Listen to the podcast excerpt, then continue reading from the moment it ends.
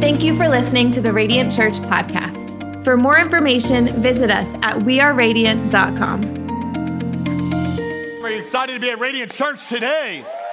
And I'm so glad that you're here. If I haven't had a chance to meet you, my name is Aaron Burke. I'm the lead pastor.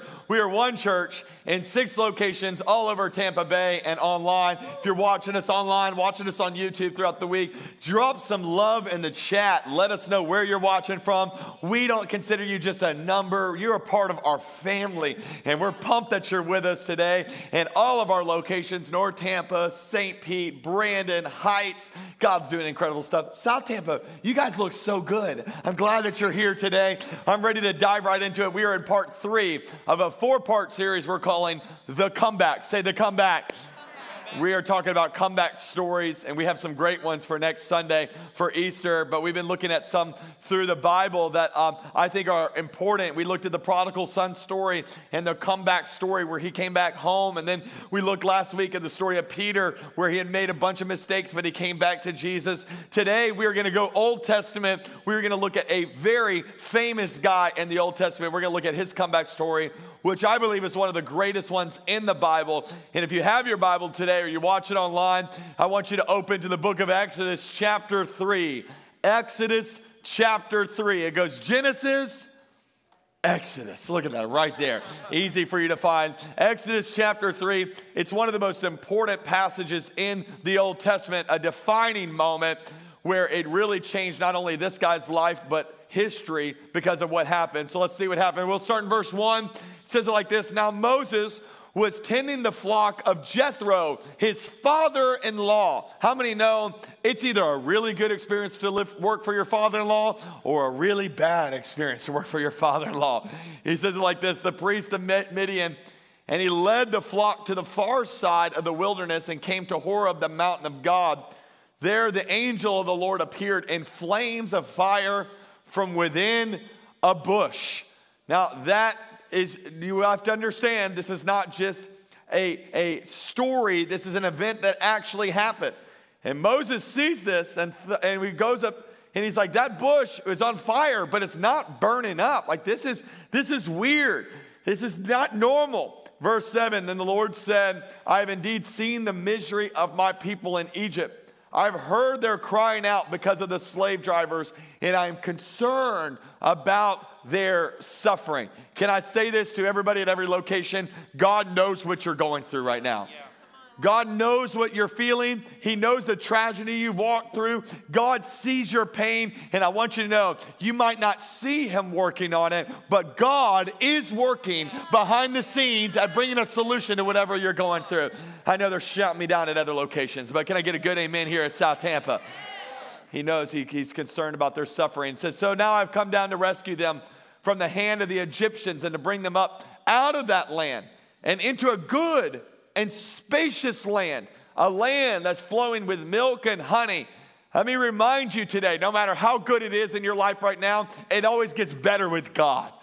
It always gets better. You go, it can't ever get better than this. It can get better than this. Our God is a good God, and He's got good plans in store for us and for your life. Verse 10 So now, go. I am sending you. Now, this is what it really frustrates me about God. Every time I see a problem that needs to be solved, God says, Here's the solution to the problem. It's you. You're the solution to the problem. We're like, Oh, God, you, you picked the wrong guy. You, you picked the wrong girl. God says, No, no, I see more in you than you see in yourself. Wow. You, you're the solution I'm looking for. He said, I'm sending you to Pharaoh to bring out, bring my people out, the Israelites out of Egypt. Then Moses, went back to Jethro, his father in law, and says, Let me return to my own people in Egypt and see if any of them are still alive. And Jethro said, Man, you go. I wish you well. In other words, that sounds really good for you, but I'm staying here. And he goes on to say, like this in verse 19 Now the Lord had said to Moses and Midian, Go back to Egypt, for all those who wanted to kill you are dead. We'll get to that in just a second. So Moses took his wife and his sons and put them on a donkey and started back to Egypt. And he took the staff of God in his hand, and the Lord said to Moses, When you return to Egypt, when you get to that place, see that you perform all before Pharaoh all the wonders I have given you the power to do. An important passage, a crucial passage, where now Moses has been living on this side of the desert for decades and decades, and he has this moment that I'm believing those watching online, those in all of our locations are gonna have today, where you are challenged. And here's the challenge, you can write it down, it's the title of today's message, and it's simply this to get back in action. To get back in action. You, have been sitting around, you've been observing, you've been at a distance for far too long, and your pastor has a word from God for you today. And it's simply, it's time for you to get back in action. We need the gift of God that's inside of you. And for far too long, especially over this last year, we have disqualified ourselves and put ourselves down, and God is calling you once again to say, I've got something great in store for your life. I've got some purpose in store for your life. Come on, give a better praise than that today, church.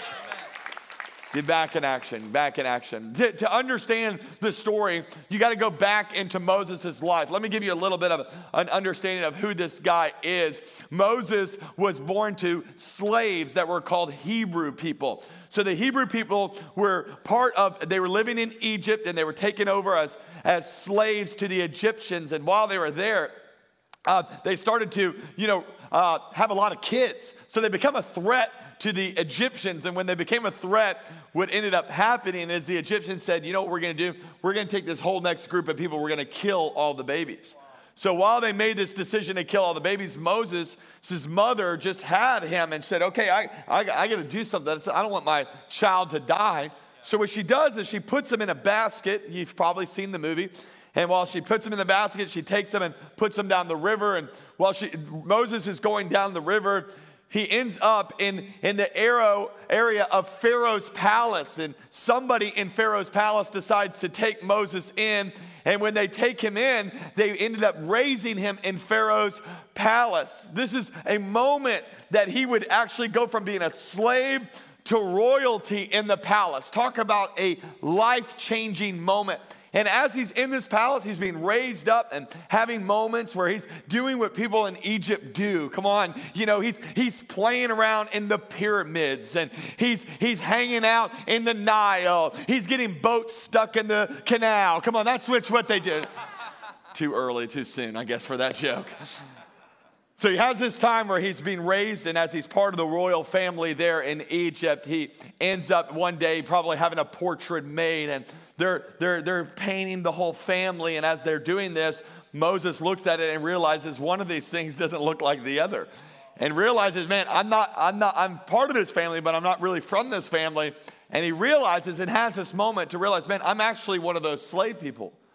And when this happens in his life, everything changes. He starts to look at things a little bit different. And one day, a story tells us that in Exodus chapter 2, he saw an Egyptian beating a Hebrew.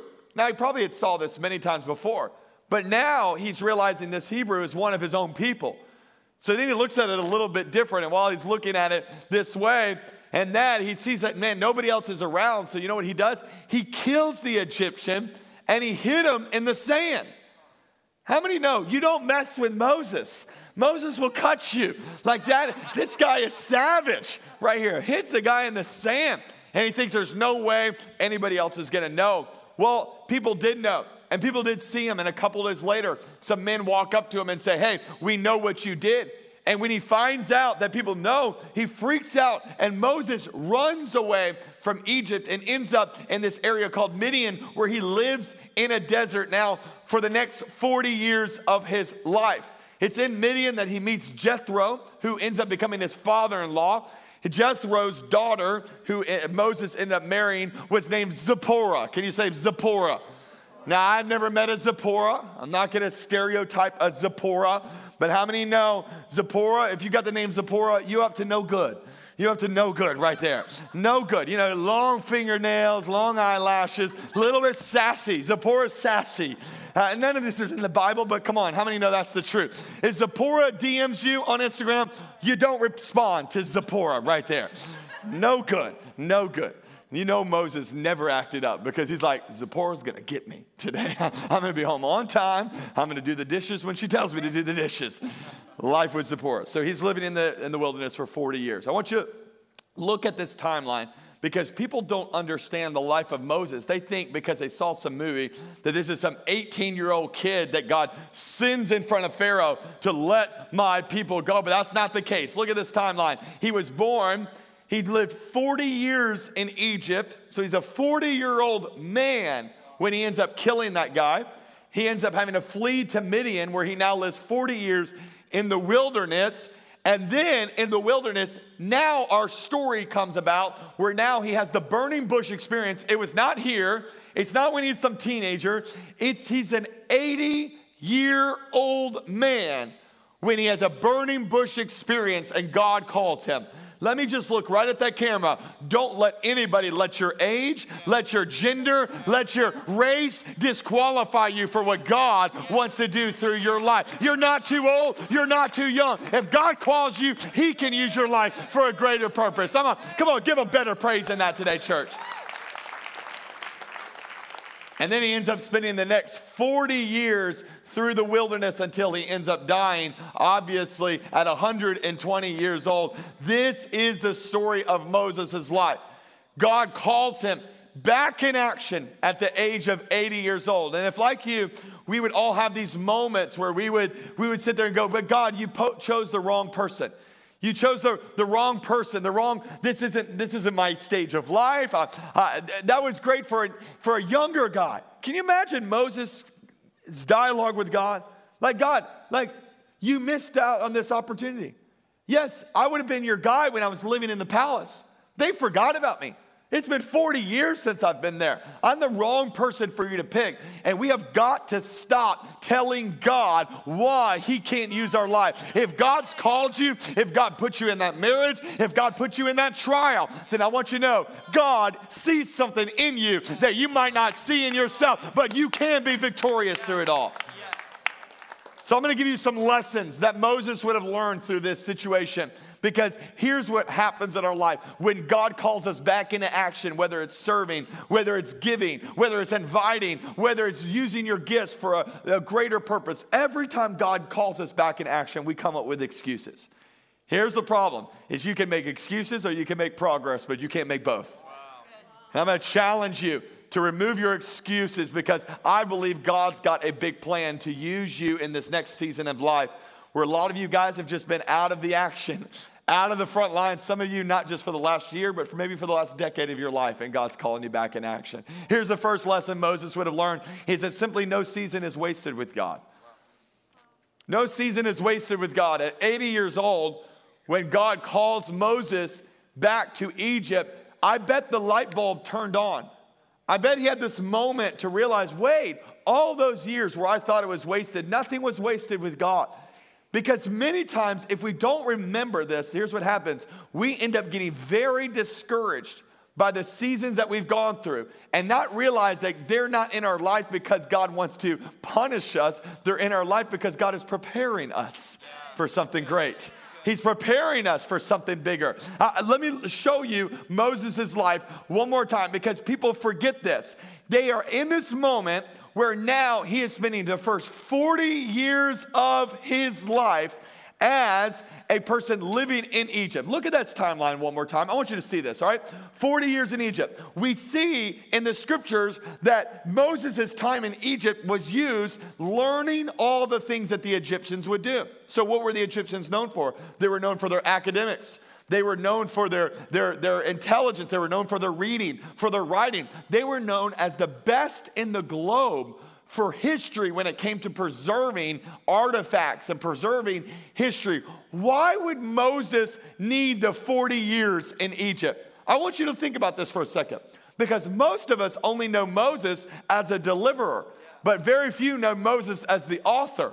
Moses was actually the author of Genesis, Exodus, Leviticus, Numbers, and Deuteronomy, the first five books of the Old Testament. Where would he have gotten those skills to write those books? He would have done it in this first season of his life. So many people miss, mess up these moments and go, it's a wasted season, not with God. He's, he's preparing you whether you know it or not. And he was preparing Moses in the academic set, setting in Egypt. And then he goes to the wilderness. Oh, but the wilderness is definitely wasted. 40 years. Oh yeah, he got a wife, he got some kids, but but but really he didn't need that for his purpose. Oh really? What was he doing in the wilderness? His job in the wilderness was herding sheep, moving sheep around the desert. Think about this. For 40 years before he actually took the people of God through the wilderness to the promised land. For 40 years, he was living in that land, moving sheep around every single day. And he probably thought to himself, How pointless is this? I will never need to know what the topography of a desert is like. I'll never need to know how to measure what the weather is going to be like. I'll never need to know about terrain and about different things in the desert. This is a pointless season until he realized when he was leading those people out of Egypt, whoa, whoa, whoa, whoa, whoa. God was preparing me the entire time to not move sheep, but to move people. God is in the business of preparing you. There's not a season wasted. He went 40 years of, of academics, 40 years of practical um, lessons, to 40 years of leading. Let me just tell you, God's been preparing you to this moment for the leadership that He has for you next. Nothing is wasted with God. Come on, give Him better praise than that today, amen? So you can write it in your notes this way difficult seasons, they're not desirable, but they are developmental. So, a lot of you guys are frustrated with the season you're in right now because you're going, Aaron, nothing I'm dealing with right now is going to help me in the future. And you have no clue how God is preparing you right now for the leadership He has for you next. 1 Corinthians 15 58. My dear brothers and sisters, stand firm that's is our problem. We try to quit things way too quickly. We go, man, well, I just, I'm giving up on this season. I'm giving up on this small group. I'm giving up on the dream team. I'm giving up on, on giving. Stand firm. Let nothing move you.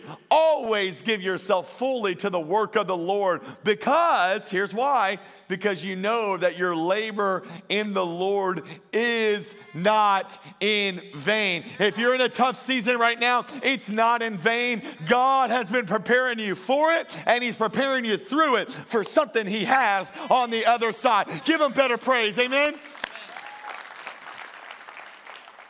when I decided to go into ministry, um, I felt God calling me. I had to do an internship through my university that I was at. So uh, they sent me to Oregon, where I was going to do a three month internship at a church there in Portland. And so I flew to the church, spending my whole summer there. And when I arrived at the church, I met with the pastor, and he said, Well, what are you called to do? I said, I'm called to be an evangelist. I'm called to preach the gospel. I want to see nations saved. And he says, All right, great. You're at the right church. Here's what we're going to do. He says, We're going to take you, we're going to put you in three different, you know, rotations. Your first rotation is going to be for about four to five weeks, and you're going to be in our children's ministry. I said, Sir, I don't think you heard me. I'm not called to that. I'm called to like real human beings, you know? Like, like uh, my idea of children's ministry is me, your kids, uh, duct tape, and like Veggie Tales. Like, that's it. There's no way. I'm not, I'm not called to that. He goes, No, no, no. We're going to do, be doing a big VBS and a VBS is the Vacation Bible School. He goes, We're going to be doing this big VBS, and we want you to help run this VBS. I said, This is the most pointless summer of my life. So I would spend every day, six days a week, in this children's pastor's office. He had the worst coffee breath I've ever experienced in my entire life. And he was a close talker, and he would just talk to me about how, how excited he was about this vacation Bible school. He came up with this idea and said, Aaron, what we're gonna do is we're gonna do this like welcome to Lava Island. And we're gonna create this volcano out of paper mache. And by what he meant by we are gonna create is he meant, Aaron, you are gonna create a volcano out of paper mache and it's going to take you weeks and weeks. And for days and days on end, I was taking this, pa- this paper mache, making this big volcano to get this thing ready for this island that all these kids would come on to, this tropical island at our church. And they're all going to experience the gospel in this tropical island. So I work on this thing for four weeks straight, literally hating life every single day. Going home, sitting there going, This is the biggest waste. I remember calling my, my mom, This church doesn't see the gift in me. They don't see the greatness of Aaron Burke. Like, do we say the stupidest things, don't we? Like, oh man, they don't recognize who I am. This is below me. I had no clue what God was doing. So I put on this, this vacation Bible school. It was the stupidest thing. I mean, it was like the kids, like they're coming in, and I'm in this like, you know, this this island outfit, and I'm doing this whole thing, and you know, we're, we're doing this whole movement, and all these kids come. There's like 450 kids that show up to this thing. Ton of them get saved, and it's you know, it's a cool win. And I go, okay, I'm done with that. Now I'm ready for what I'm really here for. Isn't it funny? We always think we know what's best for their life. So I go into the other areas of ministry that I'm really excited about. I'm, that's what I'm really here for. And I thought that whole season was pointless. But remember, nothing's wasted with God. And now, a year later, after that experience, I got my first full time job in ministry. I got hired on as a missions director to oversee 5,000 kids on a tropical island off the coast of India called Sri Lanka. And my whole job, put on programs that kids would enjoy that would present the gospel to them. How did I get prepared for that season? God had done it way in advance. That's how He works in our life. You've got to stop despising the days of preparation. Nobody sees me. I'm behind the scenes. Nobody recognizes the gift. When you're not working in it, let me just encourage you God is working on it behind the scenes. He's got your back and He's preparing you. It's not a wasted season with God. Someone needs to hear that encouragement today. Get back in the action because don't discourage yourself by going, I've wasted so much time. No, no, no, no, no. You have no clue how God's going to use that, that season. So Moses has this moment where he realizes, oh, it all makes sense. But then God's calling him back to the place where he killed a guy. Talk about a painful place.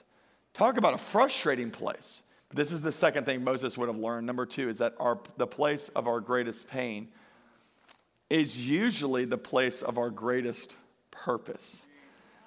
And a lot of you guys have avoided your pain for so long. You've been Moses in the wilderness for 40 years, avoiding the pain. And really, let me just say this the pain is the purpose, the mess is the ministry. The, the struggle you've gone through, that is the stage God wants to put you on. So stop running from the pain and start running towards the purpose of the pain. And if you've been through some painful seasons, I want you to know that's what God wants to use in your life. He wants to use that, that empathy, that, that, that situation that, that Moses had. That was the thing that God wanted to use in his life. No wonder God picked Moses. Moses was the only one that would go out of his comfort zone to protect these Hebrew people. God says, Oh, you're drawn towards it. It's something that draws, that keeps you up at night. I've got purpose on the other side of it. There's way too many people that have been frustrated because you're going, Aaron, my pain is part of my story that I'm trying to forget. And I would encourage you, don't forget the pain you've gone through because the best indicator listen, write it on your notes, of what you were called to is looking back at what you have gone through. No wonder God called him back to Egypt. That's where his pain was at. That's where it was going to be a test of his faith. That's where it was going to be a moment where he had to go, okay, I'm going to trust you, God, to what the enemy meant for get bad, you're going to turn it around for good. That is the moment of this. And there's many people in the room today, and you've gone through divorce, or you've gone through loss, or you've gone through the miscarriage, or you've gone through bankruptcy, you've gone through the failed business, and that part of your life you're trying to sweep under the rug, and you're running as far away from it as possible. And I would encourage you don't run from it, run to it, because that's the place of your greatest ministry. Listen, people are impressed with your wins, but they are, are impacted with your struggles. And you've all had pain points and struggles in your life and, and things, but we're all trying to impress everybody. That's what social media is all about. It's just look how great my life is. People don't care about that. You want to make an impact on the world today? Embrace the pain that you've gone through. There's other people in here today, it's not a pain that you've gone through, but it's a pain that you experience. It's a pain that, that you feel. It's, it's, the, it's the frustration you feel that nobody else feels this way about anything else. You're, you're the people that come into the room and go, Why doesn't anybody care about this? Can I present to you today that maybe you care about it so much, and the reason it's something that drives you is because God put that passion and that pain inside of you because He wants you to be the change in that situation. He, he, he, he, you see it, and you're, you're a person that sees it because God wants you to do something about it. Listen, write it in your notes. When we discover a problem, when you figure out that there's some issue that needs to be solved, we only have two options, and here's what they are you can become an agent of change or you can become an agent of criticism. And I have found with the church as a whole that there is a lot of people that love to criticize and very few that love to actually make change. And God's not called us to be critics. Let me tell you, that is what happens when people stop progressing and stop moving towards their, their purpose in Christ. Because when you stop getting better, you become the critic of those who do. And that is a lot of people's lives right now where everybody has an opinion about everybody else. Instead, why don't you become an agent of change? That's why I'm so passionate about what we're doing through foster care system. There were so many people that felt the drive going, we got to do something about this. And we had hundreds of you guys show up and getting trained. And many families right now going through the process of getting approved to be foster parents and adopting. And I look at that going, our church is not going to be critics of this system. We are going to be the change in our city, in our region. That's what the church of Jesus Christ is called to do. This is a moment that we have to embrace the fact that, man, God's calling us back into action. Start a small group for whatever you've gone through. Reach out to some people who have gone through what you're going through. If you're in a season of singleness and you feel that pain in that time, reach out to other single people. Create some community. Use your pain for a greater purpose. I, I love this story because when God called him back to it, he said, I want you to know this, Moses. Go back to Egypt. And all of those who wanted you dead, by the way, they've all died.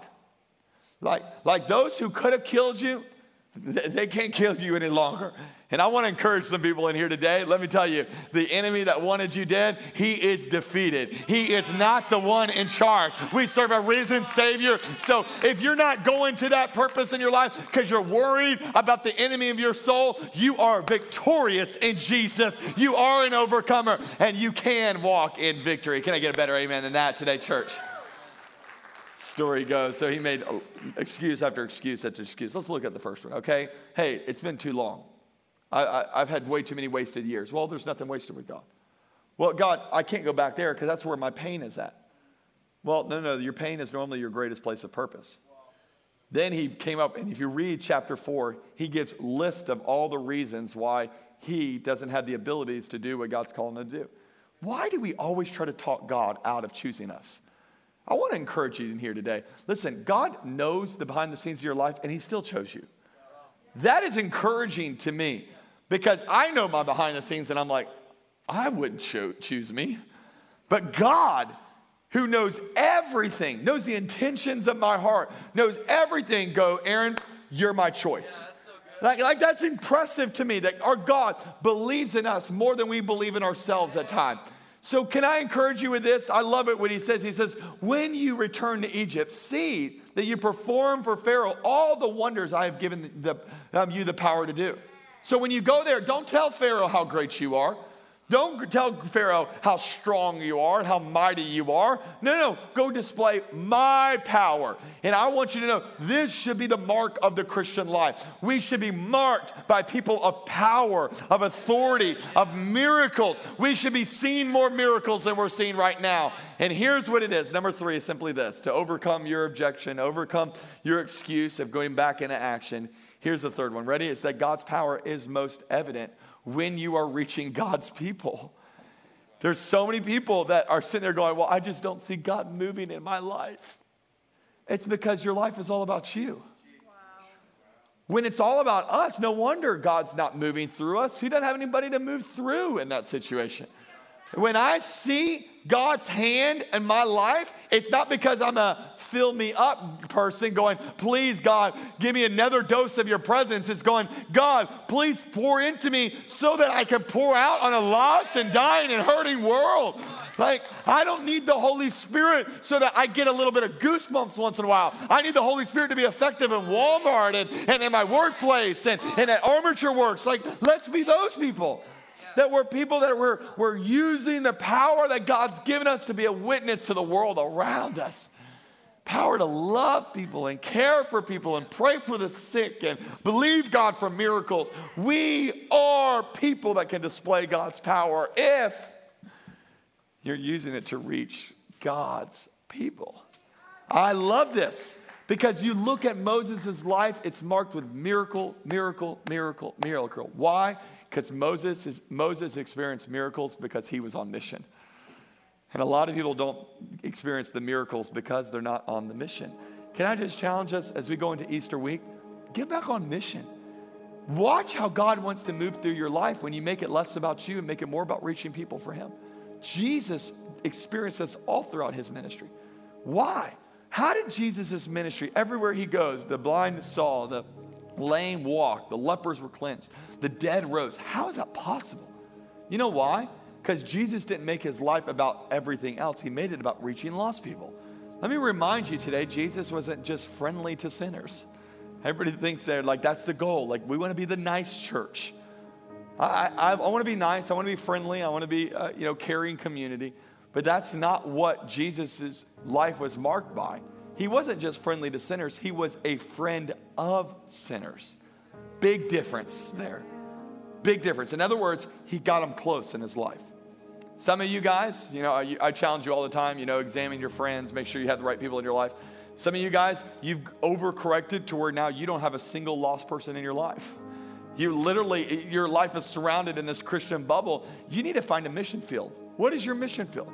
I've got mine. I've, I've found mine where I, I go there every day going, okay, God, I, I, these are people in my life. I'm going to make sure I'm, I'm going to be a witness to. I'm going I'm to pray for them when, they, when that opportunity shows up. I'm on mission. C.T. Studd said it this way Some wish to live within the sound of a chapel bell but I wish to run a rescue mission within a yard of hell. Wow. That's what I want Radiant Church to be. I don't want us to be some little cruise ship that is enjoying the Christian life. We're a rescue mission to bring people who are far from God, move them from where they are to where God wants them to be. Can I just encourage you? This is my Palm Sunday message. Get back in action. Get back in action You've been on the side of the desert for far too long. Some of y'all, it, simply looks like this. If you aren't serving, write down your notes, then you need to join the dream team. That's your back in action right there. You just need to back. Well, Aaron, I used to serve, and I'm not serving anymore. Get back in action. it's not because the church needs it, it's you need it. You, you need to be part of what God's doing here. Every baptism, every life change, every miracle that happens, when you're serving, you're part of that story. Get back in action. If you aren't giving, Get back in action by honoring God with your tithe. Honor Him with this. You know, I did that years ago. Get back in action. Get back in, in, the, in the start of it and, and make it a point. Don't tip God. Don't throw Him a little bit of money here and there. No, no. Give Him your first 10%. Honor Him with that. And our church has gone above and beyond of being good stewards, good soil.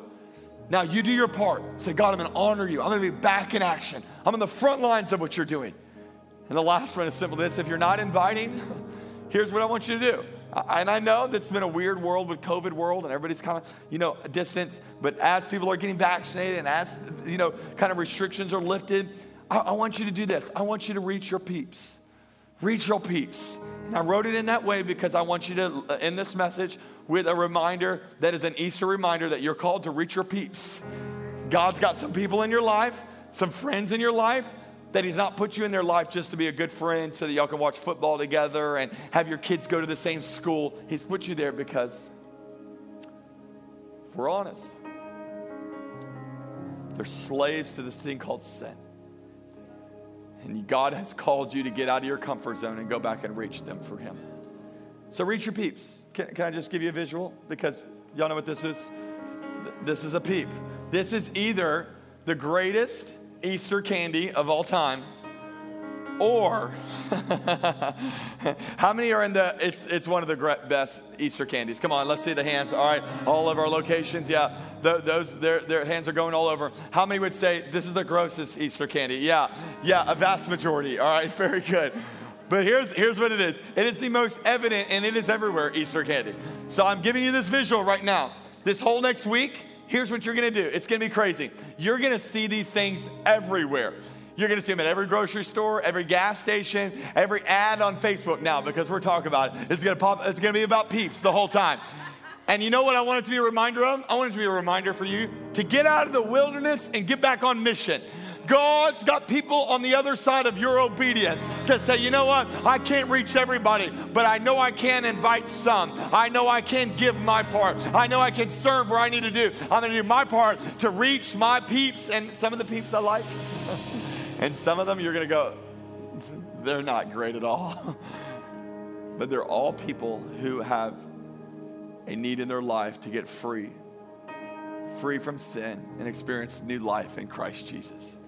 Eight out of 10 people this week, not, not this whole year, this week, Easter week, eight out of 10 will come to church if they're simply invited. So on the way out today, you're going to be getting a packet of peeps. We bought one for every single person.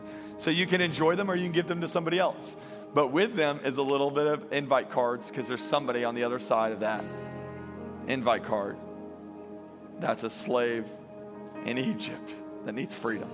I love the story of Moses because the story of Moses is a story of one man's decision to say, I'm going to be obedient to God and I'm going to get out of where I'm comfortable. And by the way, he wasn't comfortable there for four weeks or four months or four years. He was there for 40 years. Some of y'all have been stuck for far too long. Can I encourage you? Get back in action. God has the greatest days still in store for your life. Well, Aaron, I am 80 years old. Great. In God's perspective, you're just getting started. You could have your greatest days ahead of you if you'll just get back in action. Come on, give a better praise than that today, amen? Let me pray for you. Everybody, close your eyes. I want you to have a moment. What is the Holy Spirit saying to you right now? The Holy Spirit is speaking. Maybe it's about serving, maybe it's just about inviting. Maybe there's some friends that you know you need to be reaching out to this week. Maybe it's about attending. You're watching this message online and you've just gotten disconnected over this last year. Get back in action. Maybe it's about giving. Maybe you disconnected in that area of your life. Get back in action. Just say, God, whatever you tell me to do during this moment, I'm going to be obedient. Come on, let's take a second. Whatever God says, just do it. Whatever God tells you to do, let's be obedient to Him. While you're having that moment with God, there's another group that's here today and you're not where you need to be with Jesus, I want you to know God loves you. He cares for you. He wants a relationship with you. And this is your moment to make a simple yet significant decision to give your life to Christ. And if that's you on the count of three, I want you to throw that hand up and say, Today's my day. I'm getting back in action. I'm giving my life to Christ. And I believe that decision right there in your seats will change your life for eternity. A, fr- a, surrender to Jesus right there in your seats. If that's you on the count of three, I'm not where I need to be with God, but I'm making a decision to come to Him, give Him my life. Throw that hand up. Ready? One, two, three. Throw those hands up. Thank you, thank you, thank you, thank you. Wow, so many people in the service. Thank you, thank you, thank you. Let's pray this prayer out loud together. Say with me. Say, Dear Jesus, come on, say it loud. Dear Jesus, today I give you my life. I give you my past. I give you my present and I give you my future. Forgive my sins for the rest of my life. I'm going to follow you. Be my Lord and be my Savior. In Jesus' name I pray. And everyone that believes it says, Come on, can we celebrate with those that just made the best decision ever? Thank you for listening to the Radiant Church podcast. For service times or giving options, visit us at weareradiant.com.